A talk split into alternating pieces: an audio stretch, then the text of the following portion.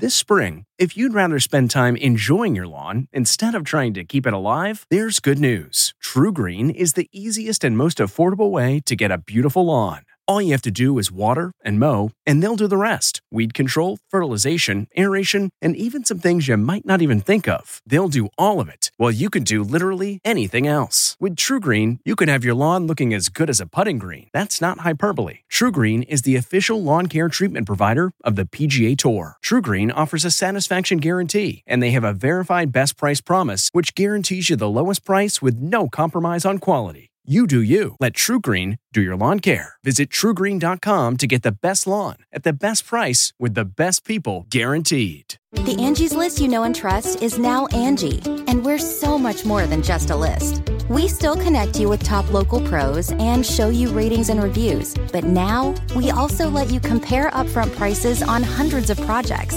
and book a service instantly. We can even handle the rest of your project from start to finish. So remember, Angie's list is now Angi, and we're here to get your job done right. Get started at Angi.com. That's A N G I, or download the app today. I'm Margaret Brennan in Washington. And this week on Face the Nation, despite groundbreaking advances with vaccines, America braces for its toughest test yet COVID cases that are growing exponentially as we move into a new season. The hopeful news that at least two U.S. vaccines are moving towards FDA approval comes just as the super surge of COVID cases in the U.S. is kicking in. But the message from scientists and elected officials is clear. It's not over yet. Wear a mask and act responsibly, especially during the upcoming holiday season. North, south, east, and west is not a political statement. It's a patriotic duty. President elect Biden says his efforts for a smooth transition are being impeded by President Trump's refusal to accept defeat during a dangerous period.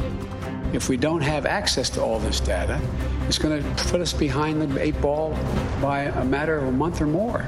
And that's lives. President Trump continues to fixate on unfounded claims about the election. Which I won, by the way, but, you know, find that out. Uh, almost 74 million votes. It's hard to fathom how this man thinks.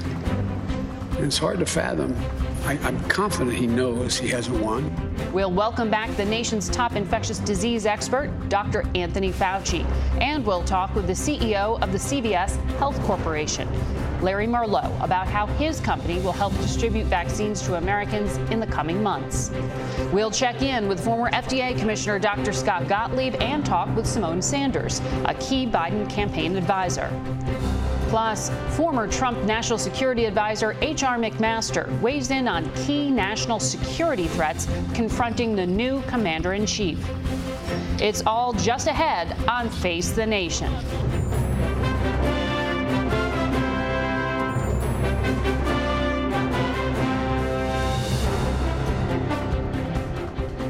Good morning and welcome to Face the Nation. Once again, we begin the broadcast with staggering numbers, and a lot of them are now in the millions. According to the White House Coronavirus Task Force, there are 47 states in the red zone. Across the country, there were over a million new infections in the last week, bringing the total to well over 12 million cases. On Friday, we set a record of nearly 200,000 new cases in a single day and more than a quarter of a million Americans have died of COVID 19 since the pandemic began. The CDC last week urged Americans not to travel for Thanksgiving. Many are ignoring that advice. We begin this morning with CBS News national correspondent Mark Strassmann in Atlanta.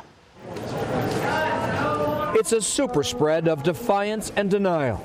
Roughly 50 million Thanksgiving travelers expected to ignore the CDC's plea to stay home. The week ahead could become COVID America's most dangerous yet as new cases and hospitalizations already smash daily records. I get it, but it's Thanksgiving and people want to be with their families. Tell that to the governor in Washington state. We have to understand that the house is on fire right now. And in Minnesota. Each day I'm going to stand in front of you and tell you that we've hit another record number of deaths. By one measure, COVID 19 is now America's third leading killer behind heart disease and cancer. Every day, in endless ways, The virus's third surge threatens. Hours before kickoff, Saturday's Clemson Florida State game was postponed. A Clemson player tested positive. This map shows another red state America. Red means counties now battling a COVID crisis. To change the map, the color of the map, then we need to do much more right now to make that happen. Starting this weekend, roughly 95% of Californians have a curfew like a teenager 10 p.m. to 5 a.m. for the next month. Protesters hit the streets, complaining it goes too far, even in a state averaging 10,000 new cases a day. An illegal curfew, 10 o'clock curfew, we're not going to abide by it. It's ridiculous. Wanted in El Paso, temporary help. Workers to move bodies of the COVID dead, often to mobile morgues. The county warns applicants that the work may be physically and emotionally taxing.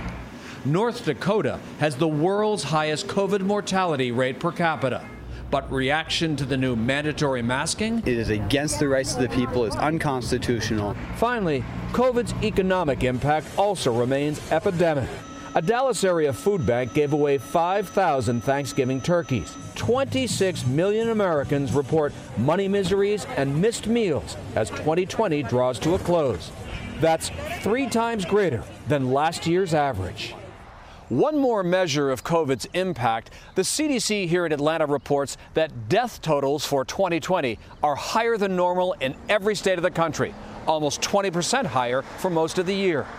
And in general, death patterns have matched the spread and peaks of the virus. Margaret? Mark, thank you. We want to go now to the director of the National Institute of Allergy and Infectious Diseases, Dr. Anthony Fauci. Good morning to you, Doctor. It has been a while. I am glad that you are back with us this morning. Um, I wish there were better Thank news. You, Margaret. Good to be with you. 83,000 people in Yeah, this I country. wish- I wish there were. Uh, 83,000 people are hospitalized right now. Who are they? What do we know? Why are they getting this ill? Well, I mean, it's obvious what this disease does, particularly for the elderly and those who have underlying conditions, and we know what they are obesity, hypertension, chronic lung disease, diabetes, etc. Um, but also, it's not just elderly individuals. We're starting to see that there's a substantial proportion of people who are hospitalized between 40 and 59. So uh, these are people who are predominantly dominated by the elderly and underlying conditions, but not completely. These numbers really speak for themselves, Margaret. We're in a very, very difficult situation at all levels. So I think I would hope that the people who are pushing back on the recommendations for mitigation measures just look at the numbers, look at the facts. They're staring us right in the face.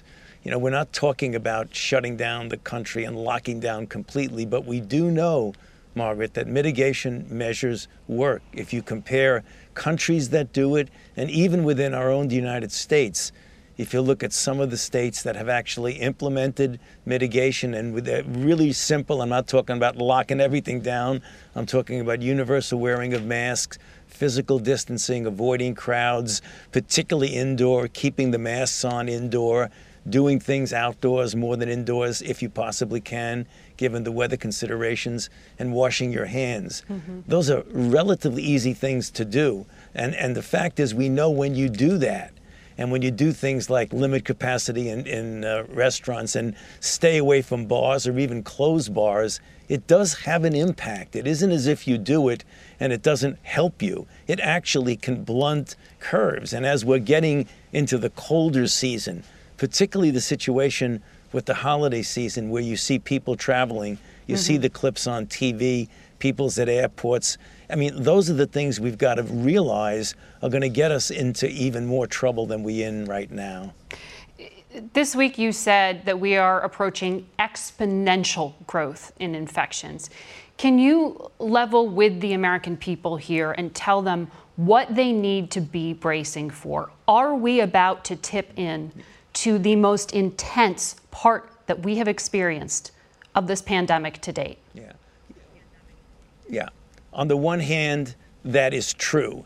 When you say exponential, you mean the curve is really very, very steep. If you look at the curve of what we had in the spring when it was dominated by the infections in the northeastern part of the country, particularly the New York metropolitan area, the curve was like this.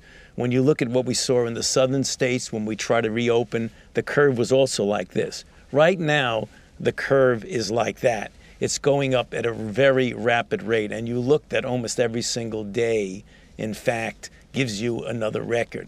Having said that, you don't want people to get terrified, but you want them to understand Margaret, that we can do something about that by mitigation methods. And also, help is on the way. So we should not look upon this as a hopeless situation. And one of the things when you get COVID fatigue, which is entirely understandable, that people just throw up their hands and say, heck, you know, we're not going to be able to do anything about it. Let's just do what we right. want to do. That's the wrong decision because vaccines are coming and they're going to be available relatively soon if we can hang in there with the mitigation methods and implementing them, yes. we can get out of this. So there's a, a, very sober message on the one hand, but there's a hopeful message if we do certain things. It's in it's within our power to do them. I, We're not helpless. I, I know, and I, I hear your passion here. I want to get to the hope of the vaccine in a moment, but near term, let's talk about that reality. Um, you mentioned right.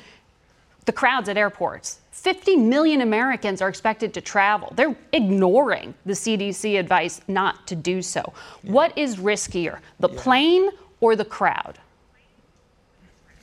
The crowd, clearly. The, the, the airport, the, the, the, the airlines are trying their best with the way they get the airflow to prevent that. But sometimes when you get a crowded plane, you're, you're, you're in a crowded airport, you're lining up, not everybody's wearing masks that puts yourself at risk. One of the things we're really concerned about is that as we get into this Thanksgiving season, you're not going to see an increase until weeks later. Things lag. So, what you don't want to see is another spike in cases as we get colder and colder into the December, and then you start dealing with the Christmas holiday. We can really be in a very difficult situation. So, you want to tell people to please seriously consider decisions that you make. And it also means, Margaret, another important thing. It's one of the things that we didn't fully realize that one of the spots, if you want to call them, where you have a risk is seemingly innocent family friends get together indoors. I mean, seems like the mm-hmm. most natural thing. So that's the reason why when we tell people consider the people that you want to get into your own family unit. Do you want to bring a large number of people with a big dinner party or right. a social event? And when you're eating and drinking, obviously you have to take your mask off. We know now that those are the kinds of situations that are leading to outbreaks. And specifically, people, uh, uh, unto- driving home your point, yeah, the CDC is specifically saying you should only have people gathered for Thanksgiving who have been living inside your home, actively living there for 14 right. days. That means no neighbors. That means no travelers. That means your kid coming home right. from college shouldn't be in the room with you. I mean, is, does that advice expire after Thanksgiving? Is Christmas canceled too? Yeah, no, we don't know what's going to happen. And it could actually, if we don't do this correctly and pay close attention to the reality of what's possible if we ignore these recommendations, that you could continue to have that exponential increase as you get into Christmas. And that's one of the things we're concerned about. It's a natural reaction to say, now, wait a minute, I know these people, you know, they're friends, they're coming in, you tend to almost intuitively and instinctively let you, let your guard down. Now, you don't want to say that no one can come in, but you could have people that have their own pods of protection, mm-hmm. people who might quarantine themselves or who might get a test. But in general, what I would recommend, and I, and I do this every day, Margaret, is to tell families to just take a moment to do what I call a risk benefit determination. If I have someone in my home who's elderly, someone who has an underlying condition. Do I really want to put that person at risk from someone who mm-hmm. innocently or inadvertently could infect them? Because we know clearly that people who don't have symptoms are clearly capable and are yeah. transmitting the infection. So just think about it for a moment the risk now versus the long range of what you can do if you continue to be healthy. Let's get to the hope. Um, the scientific advisor to Operation Warp Speed, said this morning we could have true herd immunity take place somewhere in the month of May as the vaccine is distributed. Does America go back to life as normal in May? Uh, you know, I don't think so, uh, unless we do. And I believe you're referring to Moncef Slaoui Yes. who said that, and I totally agree with him. But there are there are a couple of things that go into the effectiveness of a vaccine program. A highly efficacious vaccine, and we're there. We have two of them that have a 95% efficacy. The other part of the equation is how many people get vaccinated. So if you have a highly efficacious vaccine and only a relatively small 40, 50% of the people get vaccinated, Mhm. you're not going to get the herd immunity you need. What we do need is we need to get as many people as possible vaccinated. And that's why we want to be very transparent for people to understand the independent and transparent process that got us to the point of saying, which the FDA will examine it very carefully now, together with advisory committees that are completely independent, and declare with an EUA and ultimately a license that the vaccines are safe and effective. When the American public hears that, you should be assured that that is the case. And if you get an overwhelming majority of the people vaccinated with a highly efficacious vaccine, we can reasonably quickly get to the herd immunity that would be a blanket of protection for the country. This hasn't been tested at all on children or infants. When would they get it? Right. Well, you know, it's a situation with children that when you talk about toddlers and infants, that's probably not going to be months away because we, we know from experience with vaccines that you have to make as a high priority the safety of the health of the children because they're a vulnerable population and you want to show that it's effective and safe in a broader situation before you actually give it to children. Within a period of a few months, we'll be doing a number of studies, including what we call bridging studies, showing that you can induce the same kind of response in kids and it's safe in kids, and then you can wind up giving it to them within a few months thereafter. Well, the CDC is going to give guidelines. The states will make the call on who they decide to give it to. But it's expected healthcare workers and elderly go first. When will Americans know if they qualify to get the vaccine? Well, you said it correctly, Margaret. The CDC has the ultimate determination for the recommendations. They do that closely with an advisory committee on immunization practices, which is also being complemented by recommendations from the National Academy of Medicine. But at the end of the day, it's the CDC. What they will do is that they will make the recommendations after the EUA, the emergency use authorization, is actually implemented, because then they will know all of the discussions that were made mm-hmm. with the FDA, and they'll be able to say, okay, on the basis of our determination and our advisory committee, this is the prioritization of people who will get it. And as we hope that things go well, and I think they will, that if these vaccines get the EUA, which I expect they will, that we will have maybe 20 million people will be able to get vaccinated by the middle to the end of December, and Will then as we get into month? January, February, even more. Yeah, if I'm if I'm within the group that's recommended, definitely I would. I Okay. would look at the data. I mean, right now the C, the, the FDA will make that determination, but I would have no hesitation to take it, nor would I have any hesitation to recommend it to my family. All right, Dr. Fauci, thank you and good luck. We want to turn now to the presidential transition and senior advisor and spokesperson for Vice President elect Kamala Harris, Symone Sanders. She joins us from outside her Washington home. Good morning to you. Tomorrow, Good morning, Margaret. How are you? I, I'm I'm great. Uh, I wanted to ask you about what you expect to happen tomorrow because that is the deadline in the state of Pennsylvania for many counties to certify results of their election. This would take a key state out of play here in the president's attempts to uh, overturn the outcome of the election. Do you expect uh, that we could see this week the ascertainment of the president elect? Well, Margaret, we do expect that uh, counties in Pennsylvania uh, will certify their results just as folks have done in Georgia, just as folks have done in Michigan across this country. Uh, the American people were clear, and Joe Biden will be the next president of the United States of America. And we do hope that GSA Administrator Murphy will legally do her job and ascertain the results of this election. You know, um, Margaret, I think it's important that folks at home understand that without ascertaining ascertainment, there are key things that are not happening. Chief among them, I just listened to your interview with Dr. Fauci. Chief among them is our ability to coordinate with current government officials and really get inside the federal government and look under the hood of what's going on. Mm-hmm. A vaccine is coming very, very soon a vaccine distribution will fall in the hands of a Biden administration. Yes. And with every every single moment that there is a delay of ascertainment, every single moment that our folks are not able to get into and work with current government officials uh, puts the effective distribution of that vaccine in danger. You're an advisor to the vice president elect. Um, will she be in charge of the administration's COVID task force as the current vice president is?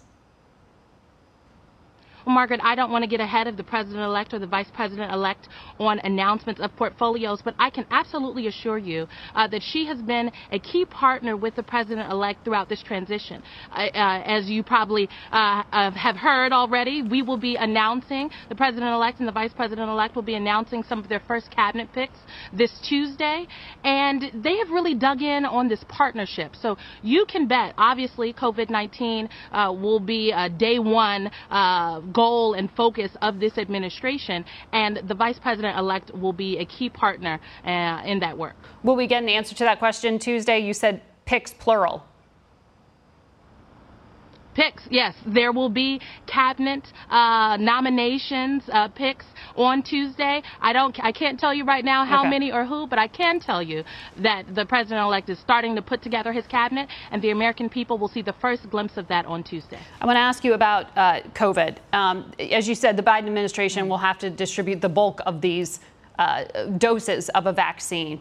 Um, the vice, the president-elect, I should say, was critical of the Trump administration's current plan to use commercial entities, retailers, dozens of pharmacies to distribute the vaccine.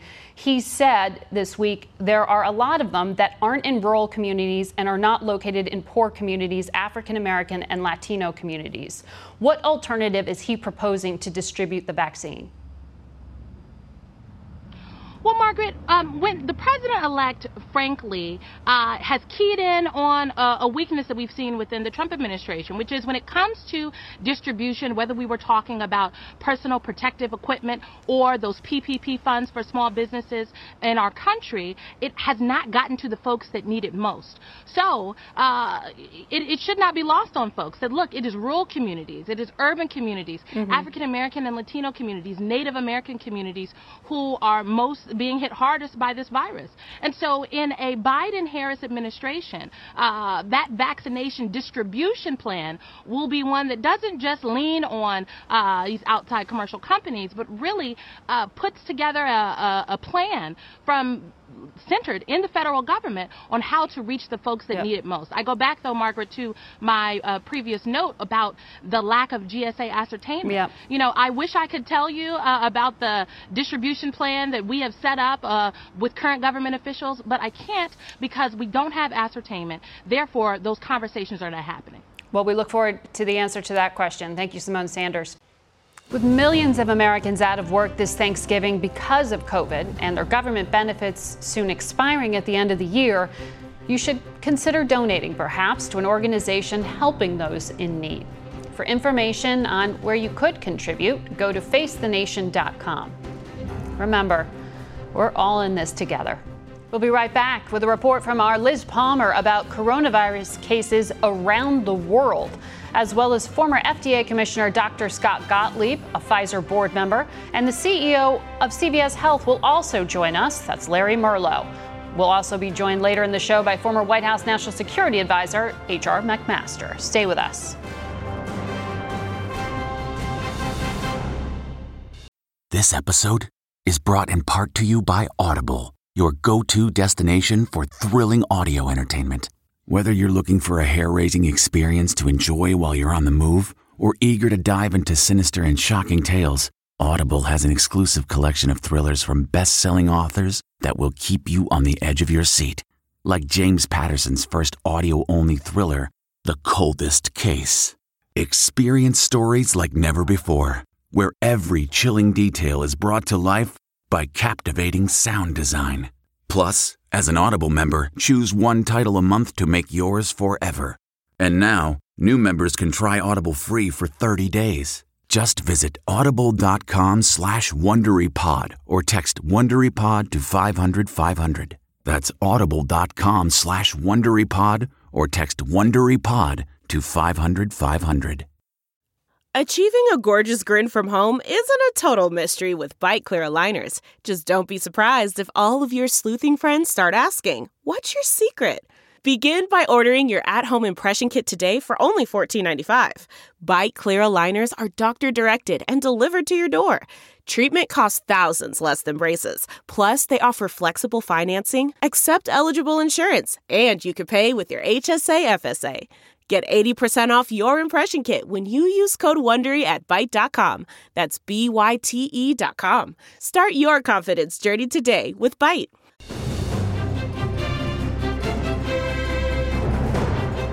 Welcome back to Face the Nation. Around the world, the numbers of coronavirus infections now more than 58 million, along with deaths, nearly 1.4 million people, are staggering. CBS News senior foreign correspondent Elizabeth Palmer reports from London. Good morning. Besides the United States, there are two other countries on Earth that have now registered more than 6 million COVID cases. They are Brazil and India. And in both those countries, the infection is still growing. Funeral pyres in New Delhi burned nonstop. Two weeks after the main Hindu celebration of Diwali with its huge festive gatherings, infection rates have surged. That's a lesson to Western leaders struggling with plans for a COVID safe Christmas. It's a big worry as the virus gathers force in Europe. In Liverpool, in Britain, the military joined a vast trial of new rapid tests. If they work well, the idea is to test everyone in England every week. It, European ICU beds, especially in France and Switzerland, are filling up. And says the WHO's Dr. Hans Kluge, the numbers are alarming. That is one person dying every 17 seconds in the European region from COVID 19. Sweden is no exception. It started out as an outlier over the summer with light restrictions that let Swedes carry on socializing mask free. But the experiment has failed. Infections hit a record high this week, and deaths are spiking too. At the same time, the world's hopes are focused on the vaccine. Here's a shipment of China's arriving in Brazil, where it's being tested. The data so far show it is safe, but not as effective as the two American European frontrunners. Meanwhile, world leaders gathered this week on the mother of all Zoom calls in a virtual G20 meeting. They pledged fair distribution of COVID vaccine to poor countries like Iran, where CBS traveled earlier this month to witness the deadly toll of an infection out of control. But in spite of international goodwill, in countries like this that will rely on the World Health Organization for vaccine, 2021 is already shaping up to be another lethal year. Here in the UK, the results are in on another front-runner vaccine being developed at Oxford University with the drug company AstraZeneca. The data show that it does produce a strong immune response even in old people. Margaret? Liz Palmer, thank you. We go now to former FDA Commissioner Dr. Scott Gottlieb, who joins us from Westport, Connecticut. Dr. Gottlieb is a board member at Pfizer, which has just applied for FDA emergency approval of its vaccine. Good morning to you. Good morning. Uh, let's start on that vaccine. Uh, you heard uh, Dr. Fauci say life probably won't go back to normal in May, but he did seem to agree with the timeline that around that time frame, that's when the vaccine will be widely available. Uh, what do you know about that distribution plan? Well, look, the supply is going to be limited in 2020. As we get into 2021, there'll be much more supply. And I think by the second quarter of 2021, maybe into the third quarter, we'll have a vaccine that hopefully will be licensed for general use if everything goes well and the data continues to support the safety and effectiveness of that vaccine. And we'll be able to vaccinate the public or a good portion of the public heading into the fall of 2021. I think 2021 is going to be a much different year with COVID, with the combination of the vaccine and other therapeutics, the therapeutic antibodies that will be in wider supply in 2021. What we really need to get through is the next two or three months. And what I would say to the American people is there's light at the end of the tunnel right now. Um, try not to be the person who gets infected in the last two or three months of the acute phase of this pandemic. We've protected ourselves for nine months. We have two or three months to go before we have technological solutions that are going to dramatically lower the risk. We need to just get through a very difficult period right now just to clarify your timeline, when you're talking about second or third quarter, you're saying it's really not until April, May, June, maybe later that your average healthy person can go get a shot in the arm, correct? I think that's prob- I think that's probably right. The emergency use authorization will be for a limited population this winter. And then what will happen is the, the companies are likely to file amendments to expand the eligible um, population as supply expands. So think of the initial population maybe being elderly people who are in institutional settings like nursing homes or long term care facilities. Then you expand it maybe to elderly people who might be living at home. And then you start expanding it down the age cohorts. So you basically walk it down the risk benefit continuum. But the point at which it's going to be broadly licensed for that healthy 30 year old, that's probably second quarter of 2021, maybe early third quarter if things go well. But that's okay because we're likely to have a quiescent spring and summer because we're going to be getting off a very dense epidemic this winter. And what you really want is a vaccine broadly available in time for the fall COVID season. Also, remember, we don't need to vaccinate 70% of the public because by the time we get through this winter, probably 30% of the public will have had COVID, so they'll have some natural immunity. So, what you need to do is get some percentage of the people who haven't already had the infection vaccinated, and ideally, some of the people who have had the infection to basically double down on their immunity. Do you know if there are adverse reactions to the vaccine? And once you get it, will you have to go back and get it every single year?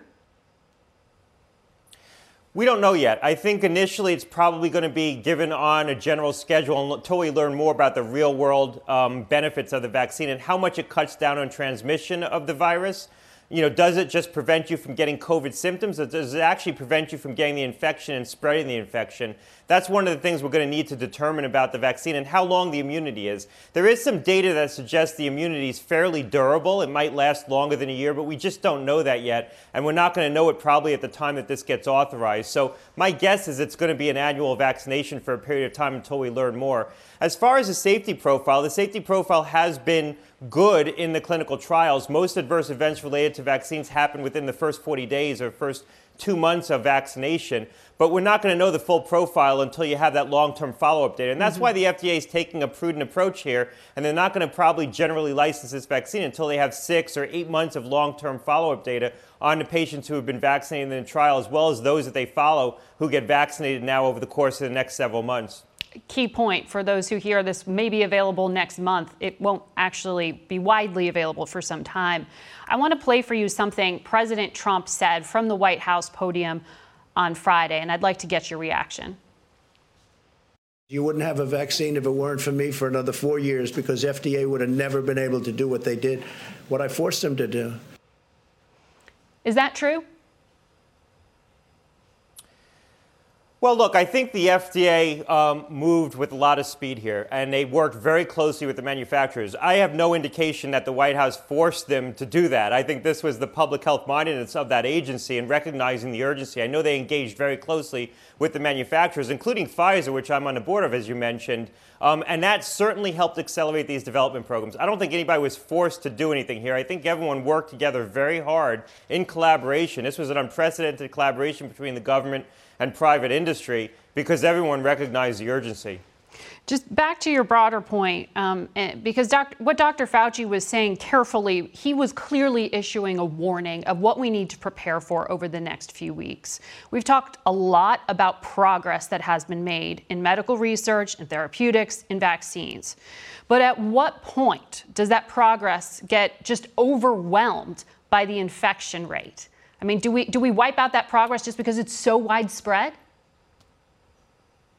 Well, the problem is that the progress isn't going to be widely accessible over the course of time that we, are going to be getting through the acute phase of this pandemic and really the worst phase of this pandemic. What's going to happen over the next four or six weeks is largely baked in.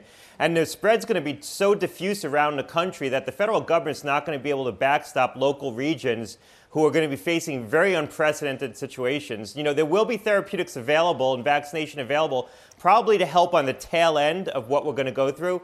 But we're going to have to go through this the old-fashioned way. We're going to have to, you know, hunker down, reduce our interactions, wear masks more aggressively, higher quality masks. Right now, to contextualize this for the individual, the prevalence is about 1.5%. That means if, if, you're in a restaurant with 50 people, there's a 50% chance nationally that someone has COVID in that restaurant. In North Dakota, where infection rates are higher, if you're in a group of 10 people, there's a 50% chance that someone in that group of 10 people has COVID. That's the kind of risk we're facing individually right now, and that's only going to get worse. You're saying hospitals are going to get overwhelmed. Hospitals have a lot of ability to create new beds. They've, they've figured out how to surge capacity. Where they're going to get overwhelmed, where they're going to get stretched is on personnel. What we were able to do during the spring wave and then again the wave in the summer was surge healthcare personnel into those regions to backstop the hospitals yeah. to allow them to create new beds. So the hospitals can create new beds, they just won't have the people to staff them. Dr. Gottlieb, thank you for your analysis. CVS Pharmacy is one of the locations where Americans will eventually be able to get a COVID 19 vaccine when it becomes widely available. CVS Health CEO Larry Merlo joins us this morning from Woonsocket, Rhode Island. Good morning. Morning, Margaret. Thanks for having me.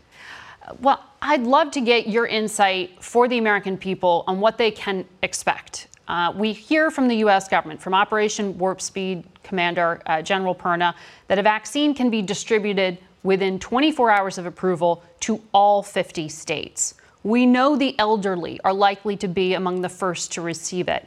And I know your company has contracts to give those shots in the arms inside long-term care facilities. What is the time frame when you receive it from the US government? Uh, how long before there's a shot in the arm? Yeah, Margaret, it's a great question. And we have been working closely with Operation Warp Speed and the CDC for several months now. And, you know, our first involvement in terms of administering the vaccine will be in long term care facilities.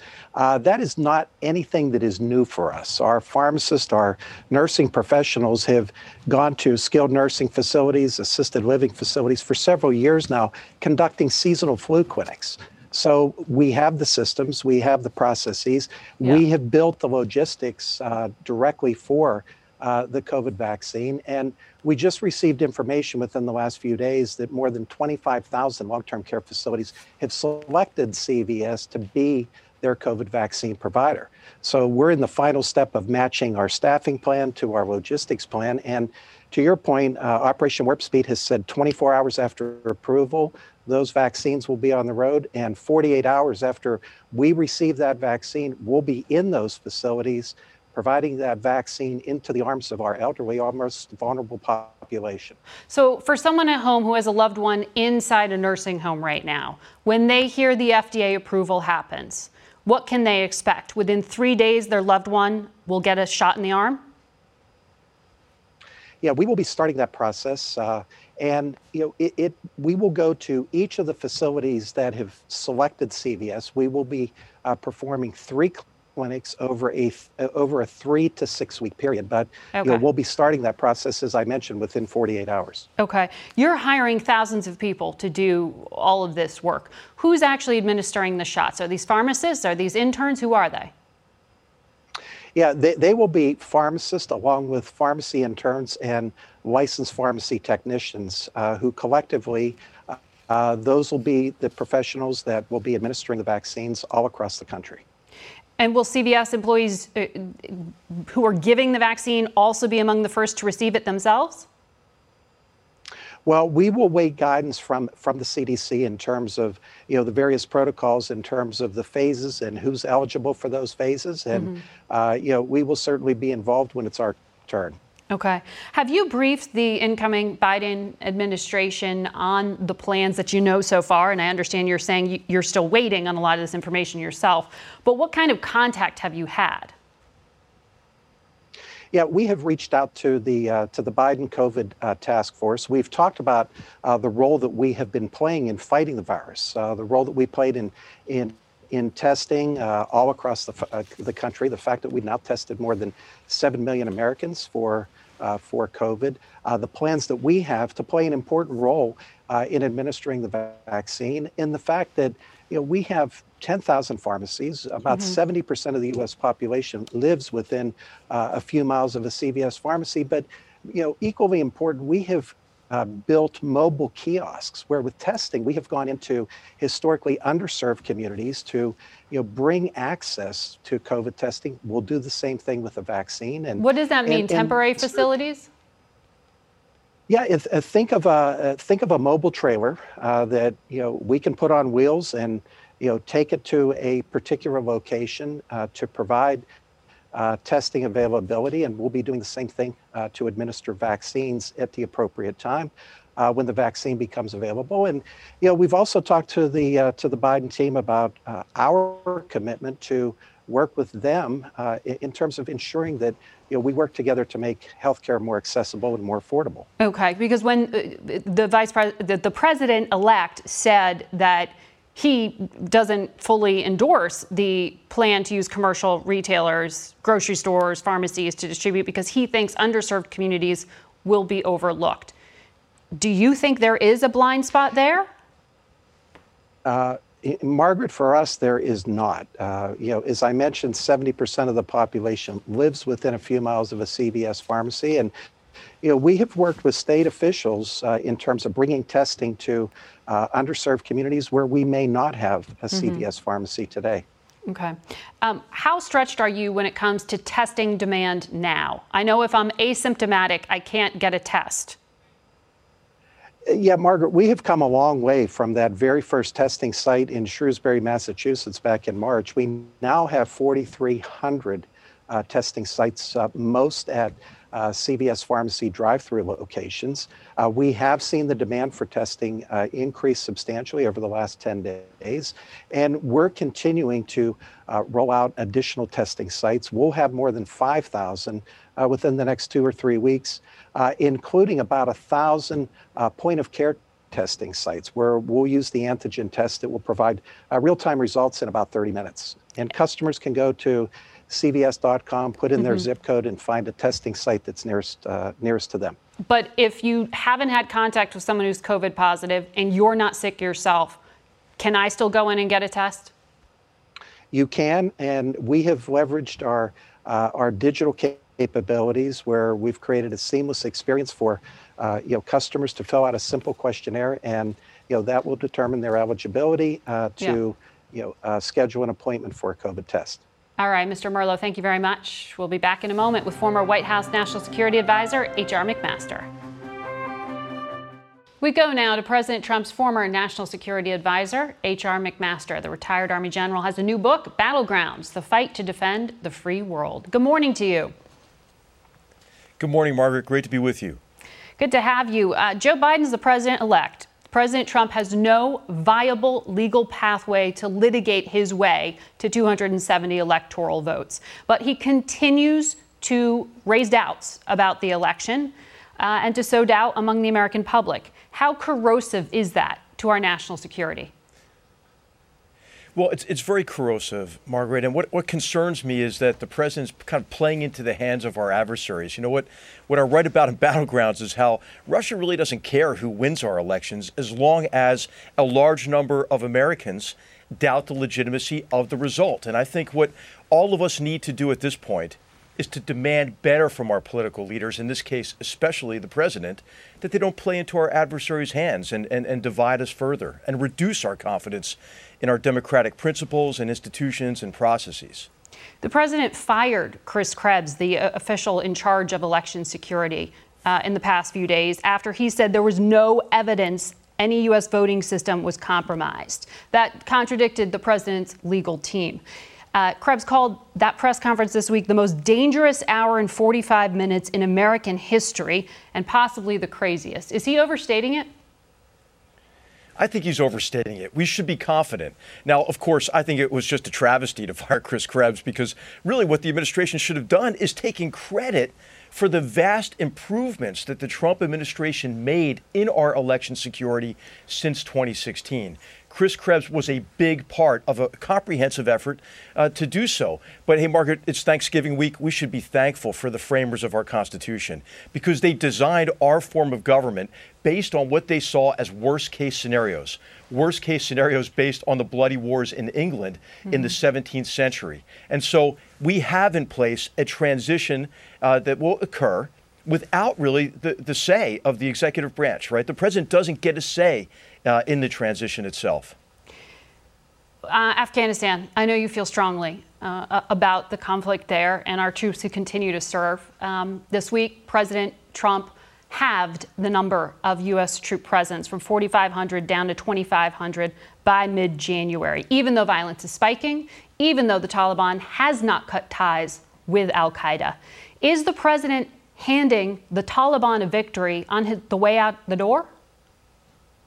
Yes, Margaret. In fact, what I think President Trump has done is paradoxically doubled down on all the flaws of the Obama administration approach to Afghanistan by conjuring up the enemy we would prefer instead of the actual enemy that we are facing in Afghanistan. An enemy uh, that, that who, if they win, if the Taliban establishes control of large uh, parts of, of, Afghanistan, gives safe haven and support base to terrorist organizations who want to commit mass murder against us on the scale of 9 11, we will be far less safe and, and vulnerable to these groups. And I think what happened is the prioritization of withdrawal over our interests led to us actually empowering the Taliban. I mean, if we were going to leave, just leave. But don't force the Afghan government to release 5,000 of the most heinous people on earth. Don't, don't, uh, don't make this assumption mm-hmm. that there is this bold line between the Taliban and these other terrorist organizations. Hey, we saw it today with these rocket attacks uh, in Kabul and, and, the, and the images of, uh, of hundreds of, of young uh, girls fleeing these these rocket attacks. We saw it uh, with you know an attack on a maternity hospital where they gunned down pregnant mothers and, and killed infants. We saw it on the attack of on the American University in, in Afghanistan. I mean, what does power sharing with the Taliban look like? Does that mean every other girl's school is bulldozed? Does that mean there are mass executions in the soccer stadium every other Saturday? I think it's, it's abhorrent what we're doing, uh, and, and, I hope that, that a, a Biden administration will reassess, based again on what's in yeah. it for us. I mean, Margaret, this is not a theoretical case, right? We know what happened on 9 11. Quickly, the conflict to come with China. You were the architect of the Trump strategy. Uh, is Joe Biden inevitably headed for conflict with China? No, and I think what the Trump administration has done is really set us up to, to be competitive with China. And this should be a form of transparent competition. We know that the assumption on which previous China policy was based was flawed, right? That China, having been welcomed into the international order, would play by the rules, and as it prospered, you know, it would liberalize its economy and liberalize its form of government. Yeah. The exact opposite is happening. And so it's important to compete as a way to avoid a confrontation with China. Okay. H.R. McMaster, good to get your insights. Thank you. We'll be right back. Man, that sunset is gorgeous. Grill, patio, sunset. Hard to get better than that. Unless you're browsing Carvana's inventory while you soak it all in. Oh, burger time. So sit back, get comfortable. Carvana's got thousands of cars under $20,000 just waiting for you. I could stay here forever. Carvana, where car buying meets comfort, meets convenience. Download the app or visit Carvana.com today. Man, that sunset is gorgeous. Grill, patio, sunset. Hard to get better than that. Unless you're browsing Carvana's inventory while you soak it all in. Oh, burger time. So sit back, get comfortable. Carvana's got thousands of cars under $20,000 just waiting for you. I could stay here forever. Carvana, where car buying meets comfort, meets convenience. Download the app or visit Carvana.com today. That's it for us. Thank you for watching. And today is a sad day here at Face the Nation because it's senior producer Kat Reynolds, Catherine Reynolds' last broadcast at CBS. We want to thank her for all of her hard work, wish her luck in the future. I will miss you, Kat. We all will miss you. And for the rest of you, have a safe Thanksgiving, please. For Face the Nation, I'm Margaret Brennan. Today's guests were Dr. Anthony Fauci, Senior Advisor and Spokesperson for Vice President elect Kamala Harris, Symone Sanders, former FDA Commissioner Dr. Scott Gottlieb, CVS Health Corporation CEO Larry Merlo, and former National Security Advisor H.R. McMaster. The executive producer of Face the Nation is Mary Hager. This broadcast was directed by Allison Hawley. Face the Nation originates from CBS News in Washington. For more Face the Nation, we're online at facethenation.com and you can follow Face the Nation and CBS Radio News on Twitter and Instagram. Face the Nation is also rebroadcast on our digital network, CBSN, at 11 a.m., 3 p.m., and 6 p.m. Eastern every Sunday. If you like Face the Nation with Margaret Brennan, you can listen early and ad-free right now by joining Wondery Plus in the Wondery app or on Apple Podcasts. Prime members can listen ad-free on Amazon Music. Before you go, tell us about yourself by filling out a short survey at wondery.com/survey. Survivor 46 is here, and so is On Fire, the only official Survivor podcast. And we have a twist this season. The winner of Survivor 45, Dee Valladares, will be joining us every week. We're going behind the scenes of the biggest moments, the how and the why things happen, and the strategy and analysis you can only get from someone like me, a Survivor winner. Listen to On Fire, the official Survivor podcast, wherever you get your podcasts. Get one of the most successful broadcasts in television history on your schedule with the 60 Minutes Podcast. Hard hitting investigative reports, news, and culture maker interviews, and in depth profiles are waiting for you in every episode. Listen to 60 Minutes ad free on Wondery Plus